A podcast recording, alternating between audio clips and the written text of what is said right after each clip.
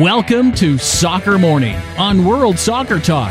Here's your host, Jason Davis. Good morning, everybody. Happy Tuesday. Welcome in. Soccer Morning. Every morning is a soccer morning. Can we put that on a t-shirt? Every morning is a soccer morning. Absolutely true. Today's a soccer morning. We've got plenty to talk about. We've got Champions League coming up later this afternoon. We're going to grab our friend David Cartlidge from Spain to talk about both ties in the semifinals of the Euro, uh, the Euro, ugh, ah, the UEFA Champions League. It's UEFA over there. U E F A. So that'll be a good discussion. Hope you've got plans to watch the Champions League today. Hope you're ready to call in later on in the show. Tell me what you're thinking about today on a Tuesday. I hope you checked out the Sirius X M show yesterday. Uh, the debut episode of Soccer Morning on Sirius X M F C ninety-four. It's a good show. We had, who we lead off with? It's all a blur now. It's all, it's all flying out of my head. We led off with Jesse Marsh of the New York Red Bulls. We also had Kyle McCarthy from Fox Soccer. We also had Benny Failhaber from Sporting Kansas City and Alex Morgan from the U S Men's National Team. So it was a good lineup on a Monday, and we'll be doing again, doing it again today at eleven o'clock. So I hope you've uh, got your subscription all lined up and you're checking out Soccer Morning on Sirius X M F C. First up, though, we got to do this show, the web show, world soccer talk dot com. Again, David Cartlidge will join us to talk not just about the Champions League, but also about the news out of Spain that a law has been passed to change the way that T V revenue is distributed among La Liga clubs. How much of a game changer will this be for Spain? How much of an impact will it have on Barcelona and Real Madrid, the heavy hitters, the two clubs that, that garner most of the money, that grab most of the money when it comes to television in Spain? Will this change anything to do with, will this change anything about their start times? Spain's got the latest start times. And I guess that makes sense culturally speaking. They eat dinner at like eleven, right? They eat their late, their last meal at like eleven o'clock at night. It makes me tired thinking about it. Let's do some headlines before we talk to Mister Cartlidge, Senor Cartlidge, about the Champions League and this T V deal. Uh, Arsenal, currently owned mostly by Stan Kroenke. I don't know what the percentages are. I know Stan Kroenke just bought more shares. I think he, I think he controls something like sixty percent of the club. But obviously there are many shareholders for Arsenal. Nigerian billionaire Aliko Dangote, I'm trying here, Africa's richest man, has said he wants to buy Arsenal despite failing in a two thousand bid to acquire a stake at the club. According to Bloomberg, the fifty-eight-year-old is now worth eight times as much as when he tried to buy la- the last time. I still hope one day, to, uh, one day at the right price that I'll buy the team. I might buy it, not at a ridiculous price, but at a price that the owners won't want to resist. I know my strategy. Dangote is worth over fifteen billion dollars, worth more than both Arsenal majority stakeholder Stan Kroenke and Uzbek billionaire Alisher Usmanov, who have been fighting control for the club, of uh, fighting for control of the club. So you may have a, uh, a potentially a new man buying into Arsenal Football Club, and I, yeah, that could be game changing. fifty, a guy worth fifteen billion dollars. I think I saw. Now th- this is obviously um, at the whim of the markets, and there's been some crashes, and, and things have not gone well in Russia. But I think that uh, at this point, Abramovich is worth something like nine billion dollars. And we all know how much mon- how much his money has impacted Chelsea Football Club and their ability to go win titles. And clearly, Arsenal is, you know, in a position as a big club to get back to the top of the mountain. If they have an influx of cash from a guy who's worth fifteen billion dollars, imagine that they could compete on that level. They're right there with Chelsea. Prince Ali bin Al Hussein has confirmed he will continue in his bid to become FIFA president. There had been some talk that perhaps the contenders, not named Sepp Blatter, were going to pull out of the race, leave one man standing to go up against Blatter, the better to have a chance to knock him off his pedestal. Let's not split the vote. Let's have one guy represent all of the interests that are anti-Blatter. Michael van Praag, Prince Ali bin Al Hussein, Luis Figo. But apparently Al Hussein has decided he is not going to step aside. There had been speculation that Prince Ali was considering pulling out of the election campaign, but the FIFA vice president from Jordan has assured in a statement he will continue in, continue the race until the end. Elections take place on May twenty-ninth, twenty-four days away. Statement added that Prince Ali bin Al Hussein reaffirmed on Monday he will continue to run for the FIFA presidential elections taking place at the end of this month, especially after the supportive and positive responses from the football federations he visited in different countries and the warm welcome his manifesto has received worldwide. I, I don't know that this is the right strategy. I, I still think Blatter's going to win. I don't know. I don't see any reason to believe he won't. I don't know if Prince Ali is the strongest candidate. I don't know if Michael van Praag's a strong candidate. I'm not sure Luis Figo is much of a candidate. Not no disrespect to Luis Figo. But we're talking about a man who has consolidated power so successfully, so efficiently in Sepp Blatter that you need, you really do need one candidate who has a shot. Make it an either or proposition. And I don't think that's going to happen here. And that's actually a, a problem because I think Blatter's going to, to pretty much walk again with uh, with the presidency for a fifth term. Czech club Baník Most, Baník Most has been criticized by the World Player Union FIFPRO over plans to make its players take lie detector tests after a run of nine successive defeats. If you have lost nine games, maybe you're just terrible. Maybe you're just a bad soccer team. Now, the second division in the Czech Republic, I'm assuming there may be some potential for match fixing in that part of the world, in that division.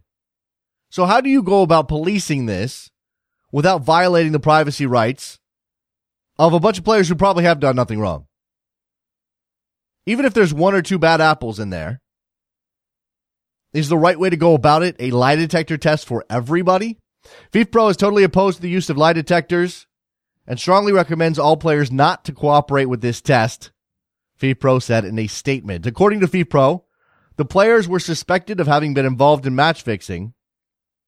Baník Most club directors are treating their players as potential suspects, even though there appears to be no clear evidence. FIFPro wants to stress that players are often the victims of match fixing. Professional soccer players could be involved, but match fixing rarely starts with the players. FIFPro added that the use of lie detectors was not efficient in any case and said it understood that the players had not been paid their salaries for March. Oh, you're not going to pay them. They might be involved in match fixing because you know what? They got to feed their families, and then we're going to run them through lie detector tests. Oh, okay. Probably just a terrible soccer team. Robert Lewandowski has been cleared for the Champions League semifinal. Bayern Munich striker has been cleared to play in spite of injuries sustained last week, the Wednesday leg against Barcelona. That's, that's tomorrow. Fractured his nose and upper jaw in a collision with goalkeeper, uh, with the goalkeeper from Borussia Dortmund. Rushed to the hospital with concussion. Nevertheless, doctor has given him the green light to play. I'm not sure. I, I did see something about a mask. So I don't know if he's going to be wearing a mask on the field or not. But that'll be interesting. Good to have Lewandowski in the team for Bayern Munich. And last but not least here, a German documentary crew was arrested in Qatar while making a documentary about the two thousand twenty-two World Cup and potential corruption. W D R team was arrested during a shoot d- during shooting with workers in the Qatari capital, Doha, that inter- interrogated by state security. I think the Qataris are saying they didn't have the permits. Let's interrogate these guys. Let's detain them and interrogate them when they don't have permits. Yeah. Let's take a break. When we come back, David Cartlidge. We're going to break down the Champions League semifinals. Talk about T V deals in Spain. Don't go anywhere. Soccer Morning. World Soccer Talk dot com. Face in the crowd. You're talking too loud. But I can't.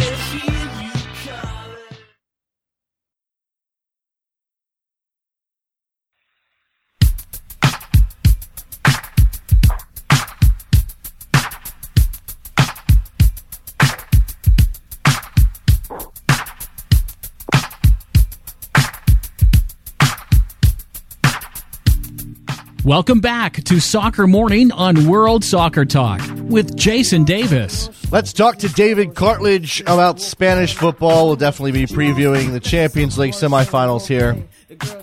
Big Tuesday and Wednesday night of football in Europe. Uh, David, how are you? I'm very well, thank you. Nice to be joining you on it's the not, eve of two huge games. It is the eve of two, well, the, it's eve, the eve of one game. It, the other one's today. Uh, we're going to yeah. start with that one. We're going to start with Real Madrid.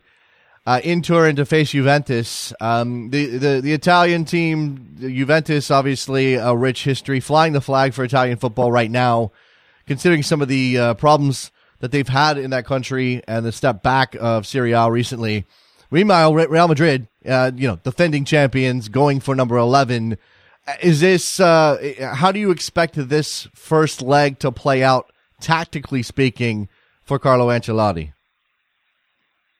Yeah, again, I think I think typically with Ancelotti going into the first leg, there will be a, a little bit of sense of caution at the beginning, but to, to see how Juventus are going to step up and, and how they are going to maybe target Real Madrid's main men. But I think Ancelotti, as we've seen with Real Madrid under under him, they they are confident on the ball as well, and, and they'll be happy to dominate. And I think Juventus will, our team who like they like to sit back a lot, I think, and they will do a lot of running. They will try to shut Real Madrid down, but I think Real Madrid will, will look to control. How's the um, how's the, the fitness of Real Madrid heading into this game? Everybody ready to go? Is there a full complement? Yeah, other than that. I mean, I mean, Benzema isn't gonna he, he isn't gonna play, right, right. And then obviously Luka Modric, who who we who we've known about for a while, but other than that, Bale's back to fitness. And.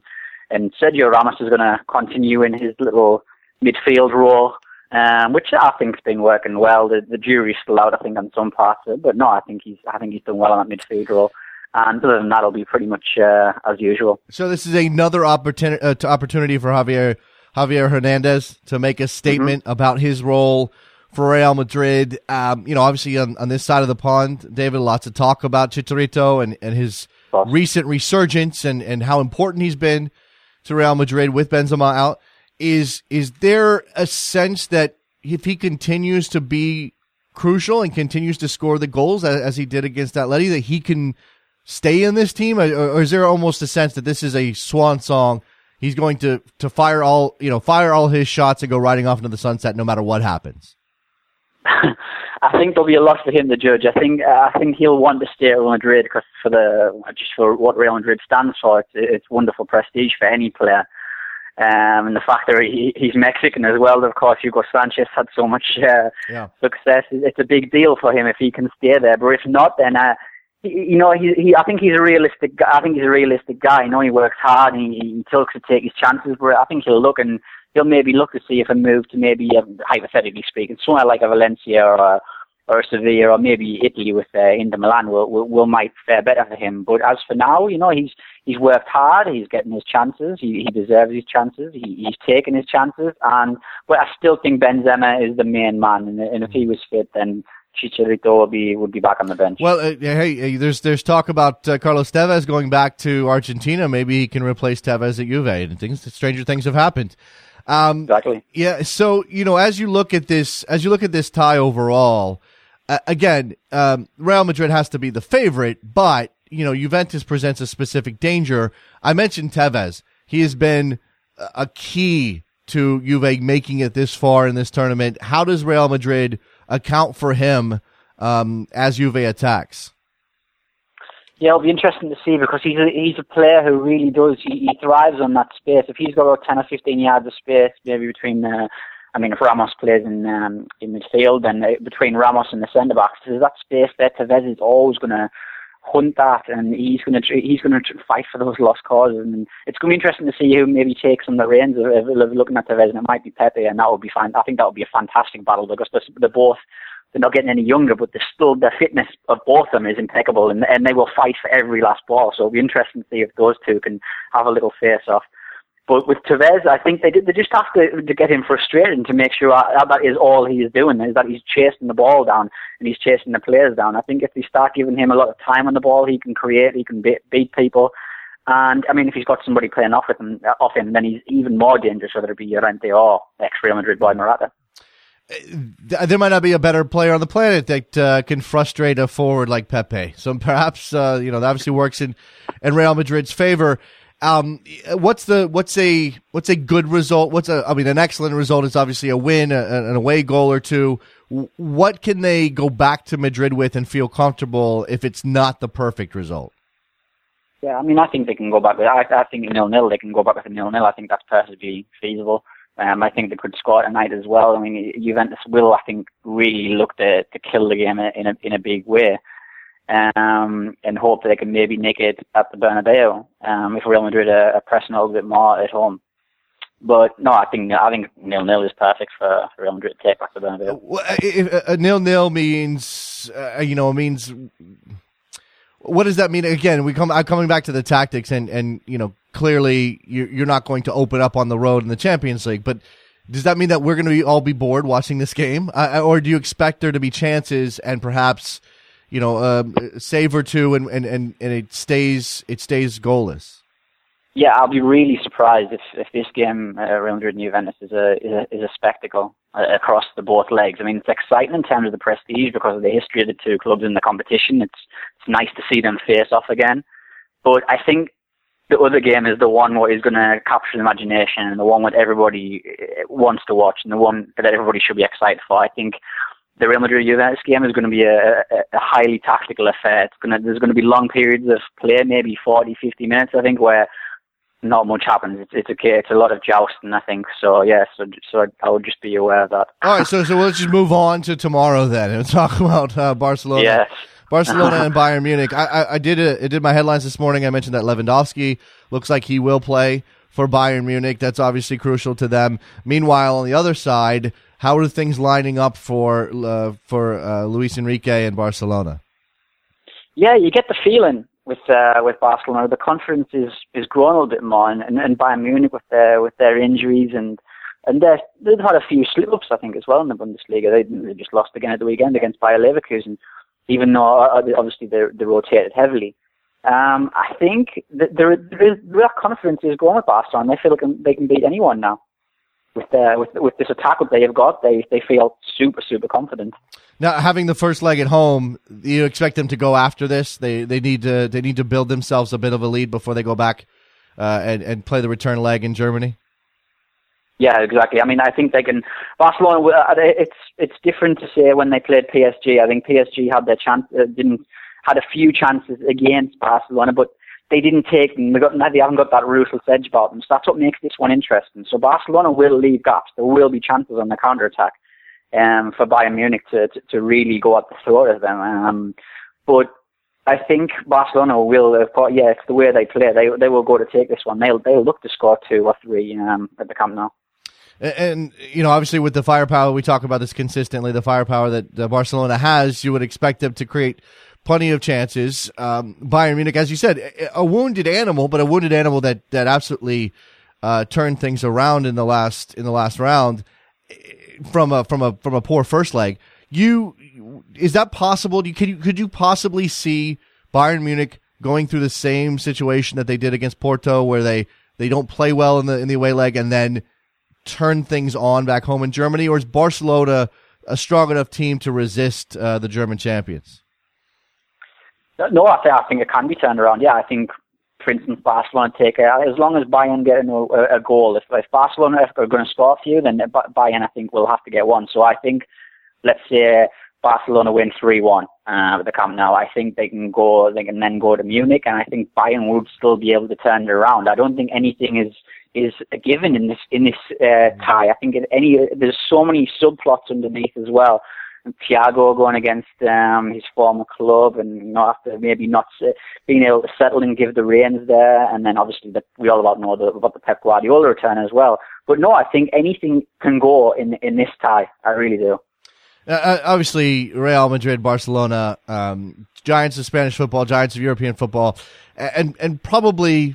I don't know. Do you shade it Barcelona's way against Bayern Munich, or do you? I, I don't know what the I don't know what the bookies have, David. But I'm just curious from your perspective, yeah. Who's the favorite?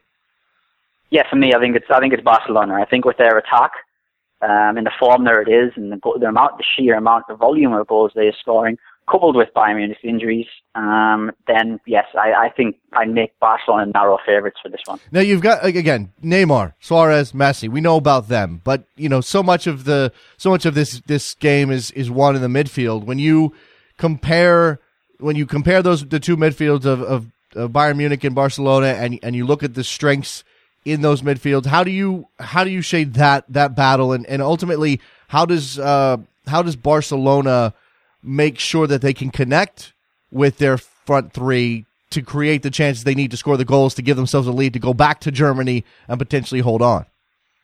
Yeah, I mean, this has been one of the biggest problems for Luis Enrique, deciding what type of mid- midfield to run with, whether to go with the, the control and possession, the, the throwback to the old Barcelona way, having Xavi, having Iniesta and Sergio Busquets, or going with the more the direct throng of the likes of Rafinha and the Rakitic, which is a bit more energy, a bit more, I think, built for, for, for what this game will be against Bayern. I think it's going to be a, a physical test as much as much as anything. So somebody like Rakitic and Rafinha could be key. Um, and for Bayern, I think it's Thiago is going to be the main man. I know he's just come back from injury, but I think he could have a really big say on this tie, as much, I believe, um, as, as Messi and um, Suarez, for instance. I think he's going to be the key man for Bayern. Well, that's it's interesting because I think that, you know, obviously we look for big players to step up in big moments. Obviously, uh, you know, in the last the last round for Bayern Munich, Thomas Müller was, was a star. And, and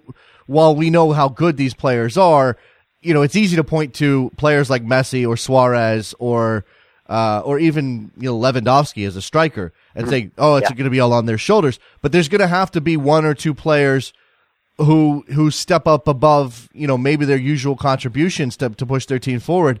Who do you see that as being? Is it is it Rakitic? Is it uh, and certainly for Bayern Munich as well. Uh, I seem to have lost David Cartlidge. That call just flat out dropped. I'm not even sure what happened there, and that was a good question. That was that was a good question. All right, uh, I need a production uh, decision here. What is the best approach for me right now? We can take a quick break. Try to get uh, try to get David back. Maybe is that the west? Is that the best way to go? All right. Yes, no, maybe, possibly. Yeah. Okay. Let's take a quick break. I'll see if I can get David Cartlidge back. We'll finish up the discussion. We have to talk about the T V deal in Spain when we come back. Don't go anywhere. Soccer Morning, world soccer talk dot com.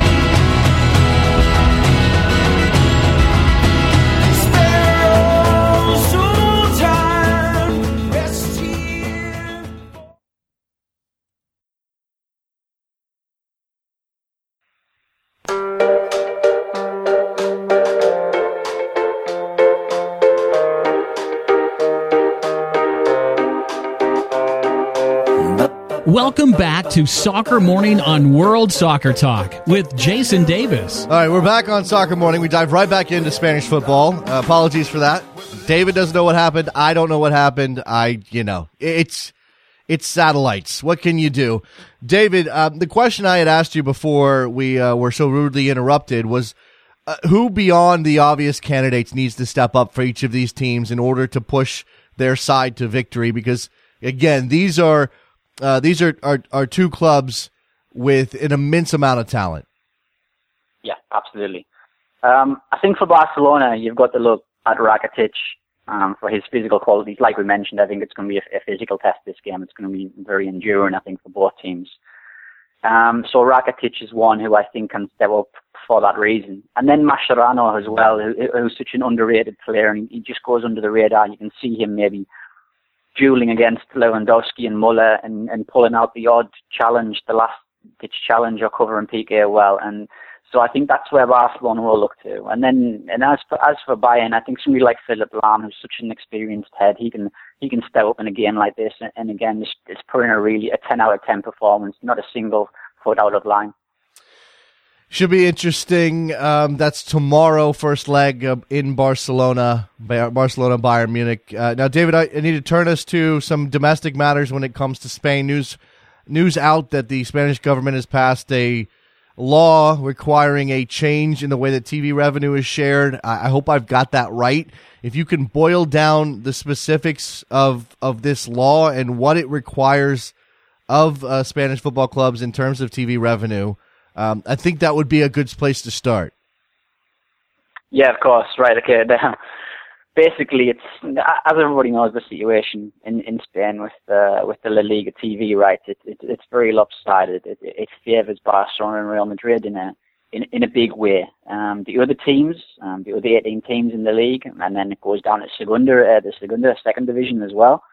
Um, they're they're out of line with things, and they they have been wanting a bit more money, and and I think the Spanish the government have been wanting that as well. They want to see. They want to see Spain competing um, uh, all across the board, not just Real Madrid and, and Barcelona.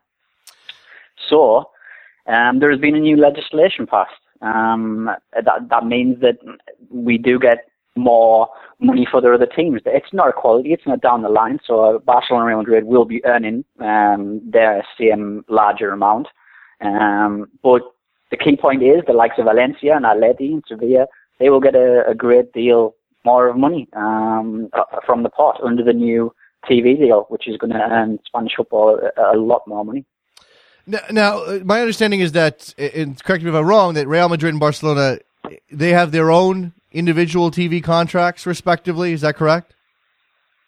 Yeah, yeah. They, they negotiate. Seem to have lost the volume on your call, David. Are you still there? I'm still here. Yeah, okay, sorry. You dropped off for a second. So they have, they have their individual they have individual T V contracts. Yeah, yeah. It's like none of a it's like a rights of arena agreement, and um and, that, and that's how it has been. And now it's it's more centralized. There's one big package. There's one big pot that everybody dips into. Uh, how how do you think that's going to impact uh, Real Madrid and Barcelona? I mean, even if they are getting still getting more than everybody else, it sounds like they're going to be getting less than they did before. And that will have some sort of impact on the kind of business they can do in the transfer market, how much they can spend. The fact that, that you know, we, we know that loans have been floated from the government in the past. How is that all going to be affected? And a large amount. There, there's no major drop-off for them. And, and the key thing is now with Real Madrid and Barcelona, they also negotiate other deals, like sponsorship deals elsewhere. You know, you've got the, the Qatar Foundation and, and, and things like that, and, and training logos, anything like that.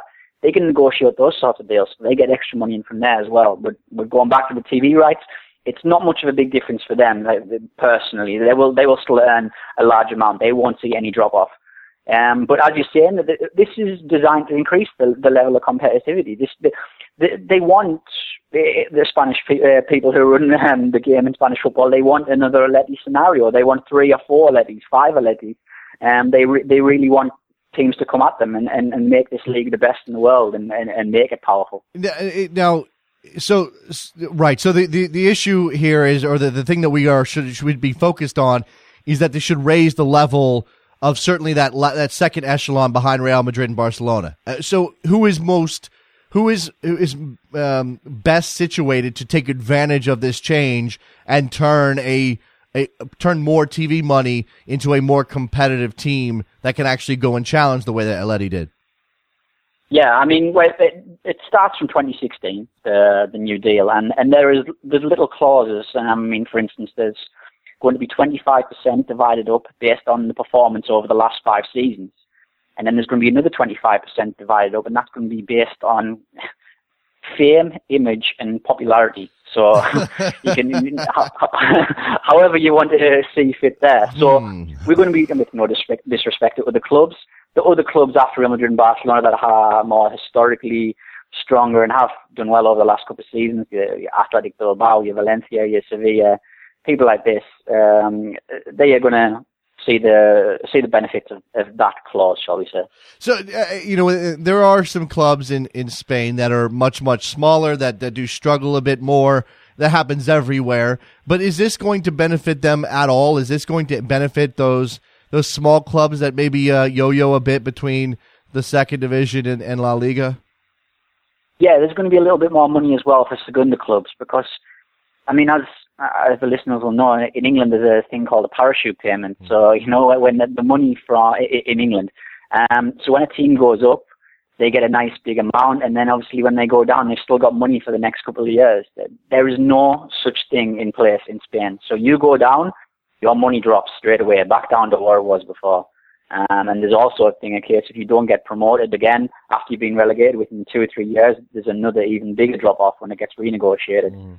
This is to do away with that. So you've got a little bit more money to, to rest on, basically. And there's obviously the bonus when you go up, but there's going to be something when you go down as well. But yeah, it's, I think it's going to benefit all the way through. This this is certainly is a positive step. Don't I mean? Don't get me wrong. I don't think this is going to change massive. I don't think this is going to change anything. I mean, it comes into play in twenty sixteen. I don't think by twenty twenty we're not going to see a particular big impact. I think in ten years' time is when you're going to see it, just like we've seen with the current deal. It's it's over time. It's gradually broken down other clubs and, and put other, two certain clubs up. Is this, um, for you, is this a solution or is it a half measure? Where do you see it in terms of the progression of what Spain needs to do to get closer to a more competitive league that, uh, you know, th- that will have more com- uh, contenders than just two or three teams? Oh, it's, it's a step um, that definitely needed to be taken. I'm glad it has been taken. It is a, a positive one, don't get me wrong. I just think there's been far too much damage done already to Spanish football. I think that, you know, there's there's too many clubs already gone to the wall. There's there's still a team now in Primera, Elche, for instance, who, who are now, they're not mathematically safe yet, but they're all but certain to. And their players haven't been played for, paid for three months. I mean, that is unheard of in um, in England, for instance. I know Italy's had problems with uh, Parma, for instance, but that's a, that's a special case. But for a team in the top flight of, of Spain to go, for players to go unpaid and, and staff for three months it, it, it is absurd, really. No, that is certainly a troubling situation um, there at that club. Uh, before I let you go, David, I'd like to do this with, um, you know, with just uh, three games left on the schedule for everybody. Where is the drama at this point? I mean, Barcelona two points ahead of Real Madrid at the top. Well, obviously I'll be watching that, but, uh, you know, clearly we'll be watching the relegation battle as well. When you look at the situation, um, who do you see ultimately uh, going down, and how does the fixture list for, look for uh, those those uh, relegation candidates?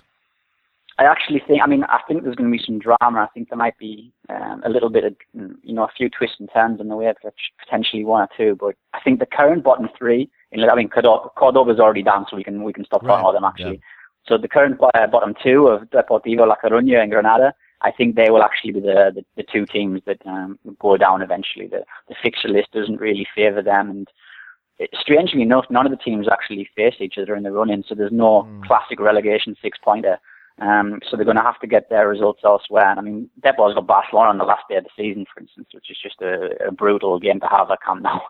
Mm. Um, so I think there's going to be a little bit of drama there. But also for that fourth spot, uh, sorry, for the third and fourth spots as well, you know, the Valencia, Atletico Madrid and Sevilla are really pulling out all the punches for that, so that's another one to watch.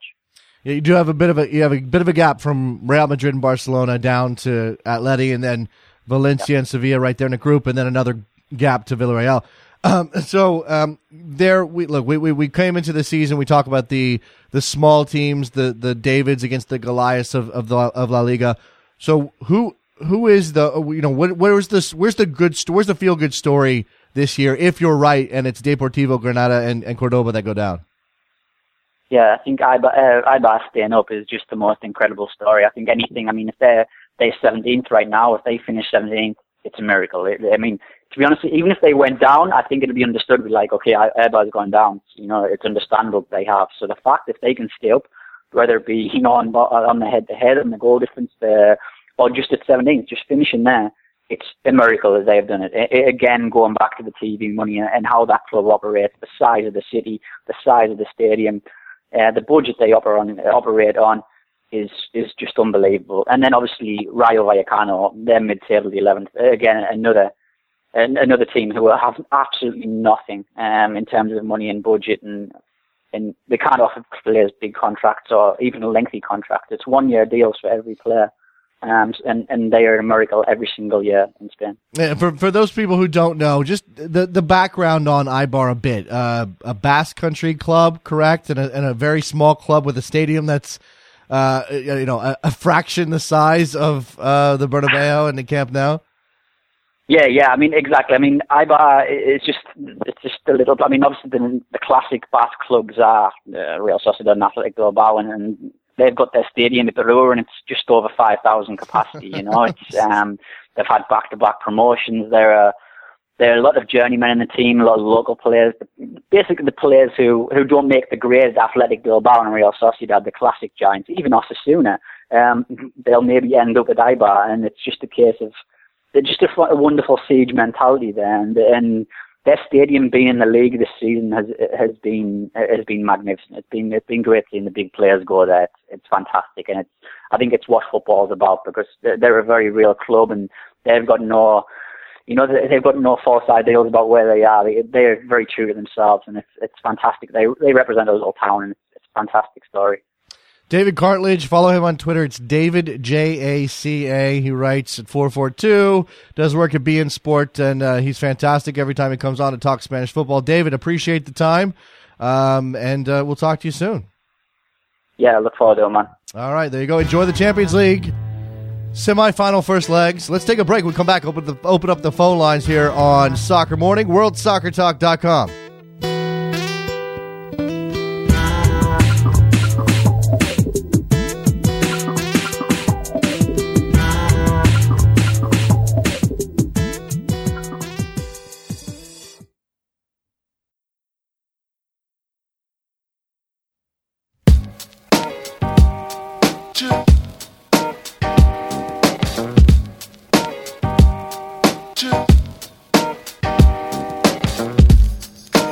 Welcome back to Soccer Morning on World Soccer Talk with Jason Davis. And we are back on Soccer Morning on World Soccer Talk. Get on the line to get on the air. six four six, eight three two, three nine zero nine here on a Tuesday morning. I imagine you're looking forward to the Champions League. Tell me how you're watching. Uh, how many people skip out of work, like plan their Champions League watching? Like how how many people, how many of you worked longer hours last week so you could get out early on a Tuesday or a Wednesday to go watch the Champions League? Those games start at what, about three o'clock? Is that right? Two forty-five, three o'clock. How many of you are planning that? I am. Uh, I'm certainly going to be watching these games. Interesting to see how they play out. So I, I, Real Madrid and Juve. David Cartlidge just scared me off of that match. That's today. Scared me off of that match. And, and look, I, I realize I had a conceptual idea that it might not be the most fun game in the world. But you do have some incredible talent on the field. Apparently Ronaldo made some big splash. Like he, he arrived in Turin, and all these people lined up to take their picture with Ronaldo. He's a famous guy. Even in the city of the team he's coming to beat. Sort of like like welcoming in the Vikings and saying, hey, can I get a picture? Because the guy's coming to try to beat your team. And again, as I mentioned, I, I'm fascinated by Juve. Again, a club with such a rich history and a country with such pride in their football. And it's just been a rough go of things the last couple of years. And, of course, Italian football can't ever seem to get completely out from under the shadow of the match-fixing scandals and Calciopoli and all of these things.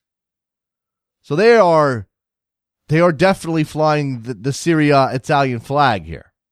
And I'm sure this is, like, I don't know how the math works, but I'm sure that would be good for their coefficient to beat Real Madrid. I imagine that would be true, right? How could it not be? Go to the Champions League final. I think that would probably be a big thing. Are you surprised to see Juve here? I, I mean, I, I don't know. If you, if you at the beginning of the tournament, you had said Juve is going to be one of the final four teams, that might be a little surprising. And how does, you know, we, we talk a lot about how the English view England, English football club failure of the Champions League. Oh, look, Chelsea didn't get through. Arsenal didn't get through. Manchester City can't get over the hump. Meanwhile, the Italians have one club representing Italian football right now, Juve, hosting Real Madrid, defending champions. Some of the best players in the world, Ronaldo. Now, no Benzema, that's a, that that helps a lot. I'm not, that's not a slight against Chicharito, by the way. I actually like Chicharito. for the most part. I think, I think Chicharito Hernandez is very difficult not to like. Let me say it that way. If you are able to pull yourself out of the U S Mexico dynamic, how many of you actually hate? How many of you actually hate Chicharito Hernandez?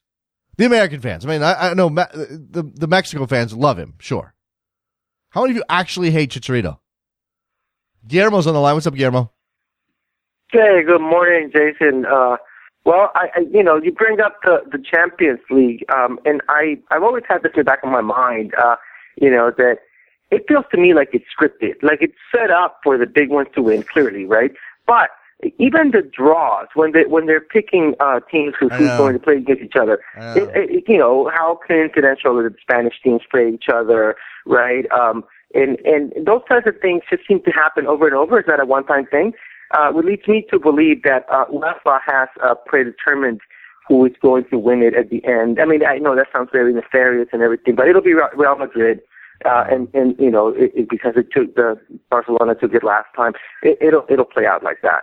Well, I, I I think you're right that it does seem as though these things are sort of scripted on to, they're manipulated to bring us the most drama. But I, is that really troubling? Does that really bother you necessarily? If, if I'm talking about the draw, if the draw is, is manipulated, and I don't know that it is, and I don't know that anybody will ever prove that it is, but if the draw is manipulated to give us the best matchups at the best times, is that something we, as, as consumers of the product, I hate to make it sound all corporate, but as people who are enjoying the entertainment, isn't that what you want? You want the best drama.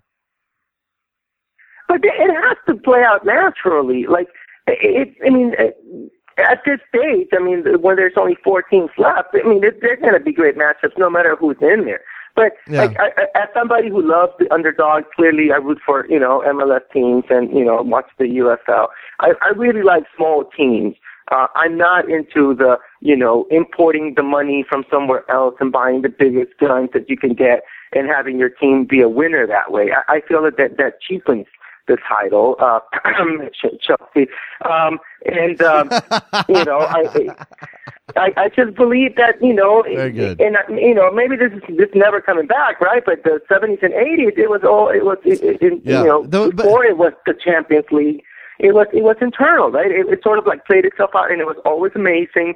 And there was occasional, but you know, Gero, uh, Gero, things that, the, that would make it um, the, all the way out. This is the the, the the money has changed everything. I'm gonna let you go. I got some other people on the line, but I appreciate the call, Gero. Take it easy, man. Right, have a good one. The money has changed everything. The money is now so big that it has consolidated power among these groups. I mean, remember, Nottingham Forest once won Europe. I mean, it's a different tournament back then in a different format, but that's how far we've come, that now it's it's Real Madrid, Barcelona, Juve, and Bayern Munich, and you're almost a little tiny bit surprised that Juve's there, even though they're a massive, massive club. Ray in Milwaukee, what's up? Yeah, uh, well, I watched uh, European soccer because of the cream of the, it's, it is the cream of the cream, or cream of the, you know, it's the best. Yeah, sure. And so, uh, and, um, you know, uh, the relegation stuff, I never interested me at all anyways. So, um, I don't understand why so, you get excited about a crap team, but Ray, you, uh, if you're getting up at six o'clock in the morning. You are, you're one of those people that likes to see greatness, right? That's, that, that's what you like. You right. like, like watching greatness. Yeah. And th- so therefore you want the best teams to get better and better and better? Is that what you're telling me? Even if it becomes at the at the expense of any sort of competitive balance, even if one team or two yeah. teams gets to dominate yeah. the league, you're yeah. okay well, with that? Yeah, you know, like, you know, if you're a Yankees fan, what, what, what you you know, people act like this doesn't happen in American sports. No, it Tell happens. Me Boston yeah. and New York don't don't spend uh, a lot of money. No, it's true. Look, they're they're obviously it's obviously true that.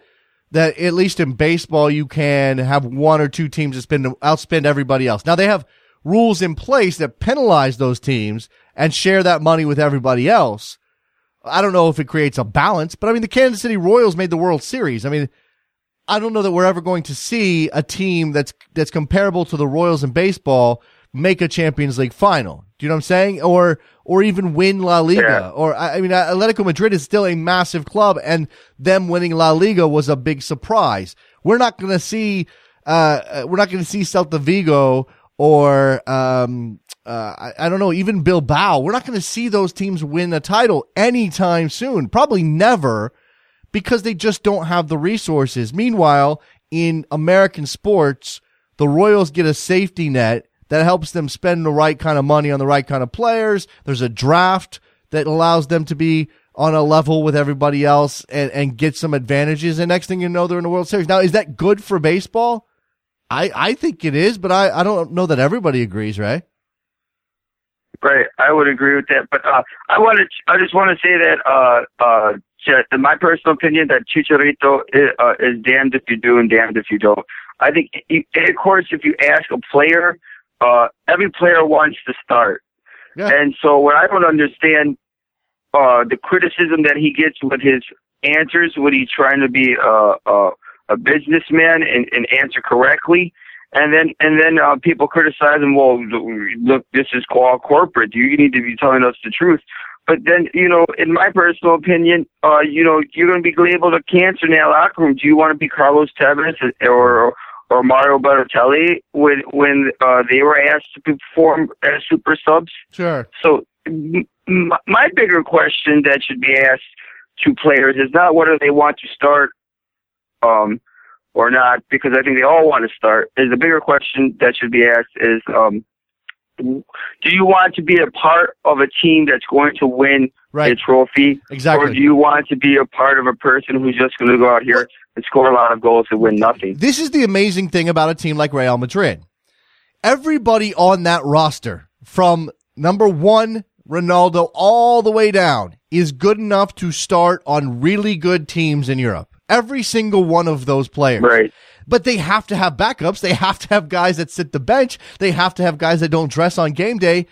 And that, you know, for a long time, Chicharito was in that category. He was a guy stuck on the bench. Yeah, of course he wants to start. But maybe he's willing to trade that for the opportunity to be a European champion, to be a Spanish champion. And and I don't I don't know that I blame him necessarily. There's a certain glory in that too. It, it, would he rather go to Valencia and, and play every match, or be on be we with Real Madrid and be you know be on the field, have a chance to be on the field against Juve because a player got injured in Benzema? He didn't know that was going to happen, but he put himself in a position to be ready and available when Benzema got hurt. Right, it, like, yeah, you got to admire his professionalism I, that absolutely. way. There's not too many athletes that are going to do that. Absolutely, uh, and there's there's just one other thing too, and then.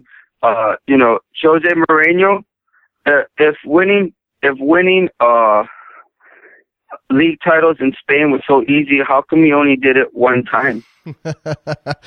You know, he's, the guy just talks. Come on, Ray. You know, you don't have to take anything he says seriously. Come on. The man just yeah. likes to rile people up, Ray. Yeah. Well, you, like I said, you know, in my country, you have a saying that says, um, if, if, Uh, if you can't hack it in La Liga, you run, uh, you run like a dog with tail between his legs back to the E P L. Okay. I'm not sure that that's the case. Thanks for the call, Ray. Appreciate it, man. Yep. All right, there goes. There goes Ray in Milwaukee. Yeah, just taking shots at, at Jose Mourinho. I don't think you can, I, again, I don't think you can really sh- throw shade at Jose Mourinho. He is successful everywhere he goes. Yeah, it wasn't easy in Spain, and he did have some setbacks, and he wasn't su- successful every year. But consider the number of trophies the man has. It's it's insane. Daniel in Atlanta, what's up? Hey, good morning, Jason. Good morning, my friend. I just wanted to call in since you were talking about um, Juventus and Champions League. I was wondering, is that one of the reasons why Jurgen Klopp decided to leave um, Borussia Dortmund, aside from the fact that, you know, they started off bad? And where do you see him going to? I, I have absolutely no clue where Jurgen Klopp's going to end up. I think the number of teams that are on, that are in the Jurgen Klopp sweepstakes is like four. Now, and I, I'm not even sure. Manchester City, only because of money. Now, I, I, I love how people want to make this argument. Oh, Jurgen Klopp's not the kind of guy that just goes for money. He's the kind of guy who wants to build something. He wants to, he, he wants a, he wants tradition. He's a, he's a guy that appreciates history. Okay. There's enough of that at City, and there's plenty of money to build something. Why wouldn't you take that opportunity unless you have a better one? And give me a, give me a notion of who, what, give me a, cl- a club that's even on that level, Daniel. I mean, I, I help me out here. Cause again, Liverpool's name, Liverpool comes up because Brendan Rodgers may or may not be good enough, but I don't think Klopp goes to Liverpool. I, that's a gut thing. They're certainly, I guess they're in play. Where else could he possibly go? If it's not England, where else could he possibly go? Hmm. That's a tough decision because England would be the only other option that people keep throwing out there. Um, it's it's a tough question, and he hasn't come out and chosen his club yet. Yeah, but they, how funny would it be if he were to come to M L S and take over a team? Shut, shut up, shut up. I'm not even going to dignify that one. Daniel, what, what I think is interesting here is he's made his decision before the season ends. Now he's going to see the season out, okay? There are going to be jobs that open up between now and the beginning of next year that we don't know about yet. Somebody's going to leave, you know, and somebody's going to surprisingly leave. Maybe Laurent Blanc leaves the P S G, and maybe Klopp decides that's the kind of project he wants to be part of. I don't know. I mean, that's not that, that's not really the perfect fit. That's not what you would expect him to do. Um, he's not going to Munich, so he's not going to Bayern. He's uh, is there any chance at all that he takes over at e- either of the Spanish giants? I don't think so. Uh, where else? I mean, again, where, where else is a club on his level that he, unless he's going, and, and I hate to say it this way, but unless he slums it a bit and go grabs and goes in and takes a job at a mid-table club in, in, in England or something, I, I don't, I don't know what, I don't know what his options are. If, if he decides to come to England, I would like to see him go to Southampton because just because it had a great start of the season. Okay. And, you know, they they they perform when they want to perform and they don't when they don't. But, you know, it's just to see him go somewhere other than a big old club, you know, like Man City or something like that would be, you know, a, a positive for his rep and whatever club that he goes to, he'll be able to bring it up. I assume he'll be able to bring it up. Yeah, you know, um, Eddie in Brooklyn is suggesting that A C Milan might be a place for Jurgen Klopp. I, I, I can see that. Again, the, the pedigree is there. We know about Milan, and it would be great. I would love to see Milan back at the top of the mountain in Serie A, at least challenging Juve for titles, because I, right now I don't think Juve has a legitimate challenger, and that's that's a little disappointing. They're in the Champions League semifinals. That's great for Italian football, but don't you think it would be better for Serie A if there was a leg- legitimate title battle every sing- every season? Roma hasn't figured it out yet. They haven't gotten there yet. And and while the Milan clubs kind of wallow below their usual level, that's not good for it. I don't think that's good for Italian football. Milan needs to be back up there. Maybe Klopp's the guy to bring in and turn uh, to come in and, and turn Milan or all the way around and get them back to the top. I was actually thinking about Milan, him him him going to Milan and, and bringing them up. Uh, I mean, I'm not a big fan of Italian uh, calcio, as you would say, but uh, anywhere he lands, I promise you they'll make it a Champions League. Okay, fair enough. Uh, he didn't do it this year with uh, Dortmund, but okay. Appreciate the phone call, Daniel. Yeah, no problem. All right, goes, talk to you later. All right, there goes Daniel in Atlanta. Let's uh, let's go to Philadelphia and talk about uh, Qatar, Qatar, however you want to say it. What's up? Hey, what's up, Jason? How you doing? I'm good. Hey, bring back kickers, man. I missed that. I missed that fight, bro. uh, bring back what? Oh, kickers. Yeah, I wish I could, man. That wasn't that wasn't me that decided to kill that. Go ahead. Um, I, regarding the Qatar controversy, how crazy would it be come February twenty twenty-two, Qatar comes around and says, "Hey, we're not ready yet." And because every time I see. Go ahead. Sorry. Because every time I see these videos of like the news, report, every time I see news report videos of like Qatar this, Qatar that, there, I don't, I see nothing built. I see no, I see like no beam in the ground, anything. And I'm, I'm, I'm thinking that they're gonna go twenty-two, twenty twenty-two comes in and goes, we're not ready, and they're gonna say, look, you, you guys held us up. We had a plan. You guys held us up. You kept coming around. You know, it's just, it's, it's just.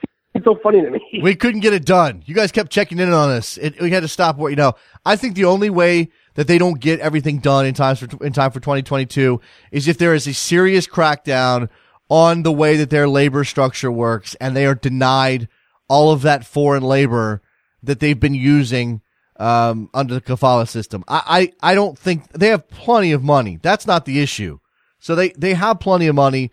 I don't see why they wouldn't get it done.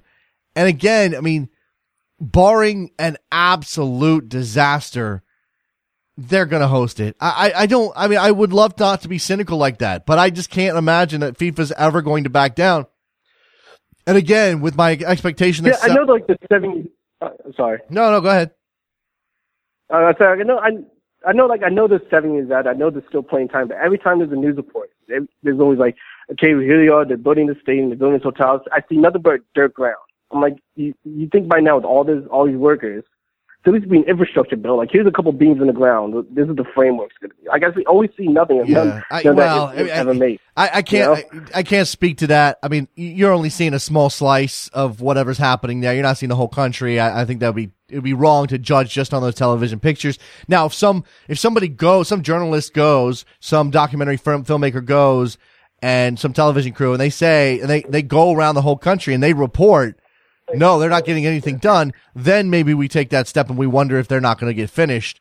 Now, again, the problem is that they can't keep themselves. You said they come around, everybody comes around and checks on them, and maybe that's why they're not getting anything done. That's funny, but they all, they can't keep themselves out of the news for missteps yeah. and bad. And I, I just reported, you know, I just re- related that story this morning about the German documentary crew that was detained and interrogated and wasn't allowed to leave the country for days. That's not a good look. I don't care if you want to say it's about filming permits or not. That's not a good look. You can't do that. And if you don't have anything to hide, then allow the documentary yeah. filmmakers in to do their jobs. I'm trying to find the, I'm trying to find the link here. Um, it's certainly, it's certainly a film that it would um, just seem so FIFA. I know. It would the, just seem so FIFA if it comes around and says we're not ready. Uh, like, it, yeah. it just seems like. So FIFA, they, they come around and say they're not ready. Wow. The uh, the film that the documentary team was working on is called "The Selling of Football: Sepp Blatter and the Power of FIFA," and it, uh, I guess it uh, airs on German television tonight. Is this posted today? Maybe this was last night. So um, either way, that's got to be out there somewhere. Maybe we can get a a uh, subtitled version. Based on a description of the film, the reporters claim to have gotten their hands on incriminating bank documents. It's no wonder that the Qatari officials were so keen on detaining the camera crew. This is from Deadspin. If that's true, tomorrow might be very interesting. We'll find out, man. Got anything else? Yeah, true. All right, thanks a lot, Jake. I appreciate it. There you go. All that's right, six four six, eight three two, three nine zero nine. Just a, a couple more minutes here. Washington asked, uh, if Blatter doesn't get reelected, do you think do you think Qatar still hosts twenty twenty-two? Uh, I think we would have a serious investigation and a review of the process, but ultimately I think it would be very, very difficult for FIFA to extract themselves legally from Qatar at this point. Qatar, so get it right. I think legally they would have a serious problem. It would take a lot of pressure from a lot of people with a lot of money, a lot of influence to get FIFA to pull out, because that, if they do that, they're opening up a giant can of worms about where the line is for hosting these events. And I think that Qatar would have, would, they, whether or not they would win, they would certainly take FIFA to task for the investment that they've already made if the tournament is then taken away from that country. When you have a, you know, when you have a, an outbreak of disease, that uh, the the way that uh, led to the U S hosting the Women's World Cup a while back uh, in China, or you have that was China, right? Or you have uh, the case of um, Colum- was it Colombia that wasn't ready to host the World Cup and you shifted it to to Mexico. That's a flat out. That's flat out. We're not ready. Our economy's not good. We've got some stuff going on here. We really can't welcome you guys in. Qatar's in a completely different different situation. Again, they've got so much money. If they bring that to bear, they'll be fine on, on the infrastructure front, on the stadium front. They're going to build a whole new city. That's how much money these people have. They're going to create a city just to host World Cup games, and then they're going to populate it and say it's a, I don't know, whatever. Never heard of such a thing. And yet I don't doubt that they have the wherewithal to get it done, again, provided that they are able to find the labor. And therefore, the only reason that the World Cup doesn't go to Qatar, uh, Qatar in twenty twenty-two is if they are denied that labor. And I still haven't seen enough international pressure on the country to believe that that's ever going to happen. Just, I can't believe that's ever going to happen. All right. Calls have slowed down. If you guys want, don't want to get in, six four six, eight three two, three nine zero nine. Then we need to wrap up the show. Probably should do that here. Again, Champions League today. Real Madrid in Turin to face Juventus. Not expecting a whole lot of excitement from that game. I, I do expect a goal or two.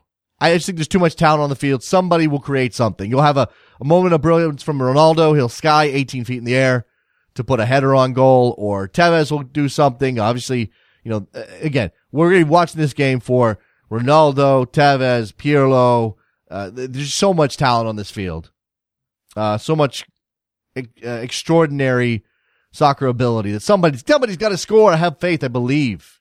Even if Ancelotti wants to shut it down and go back to Madrid with a goalless draw. Looking forward to that. All right. That's it. Let's uh let's go ahead and call this one. We'll talk to you guys. Uh, we'll talk to you guys over on the Sirius X M show at eleven o'clock.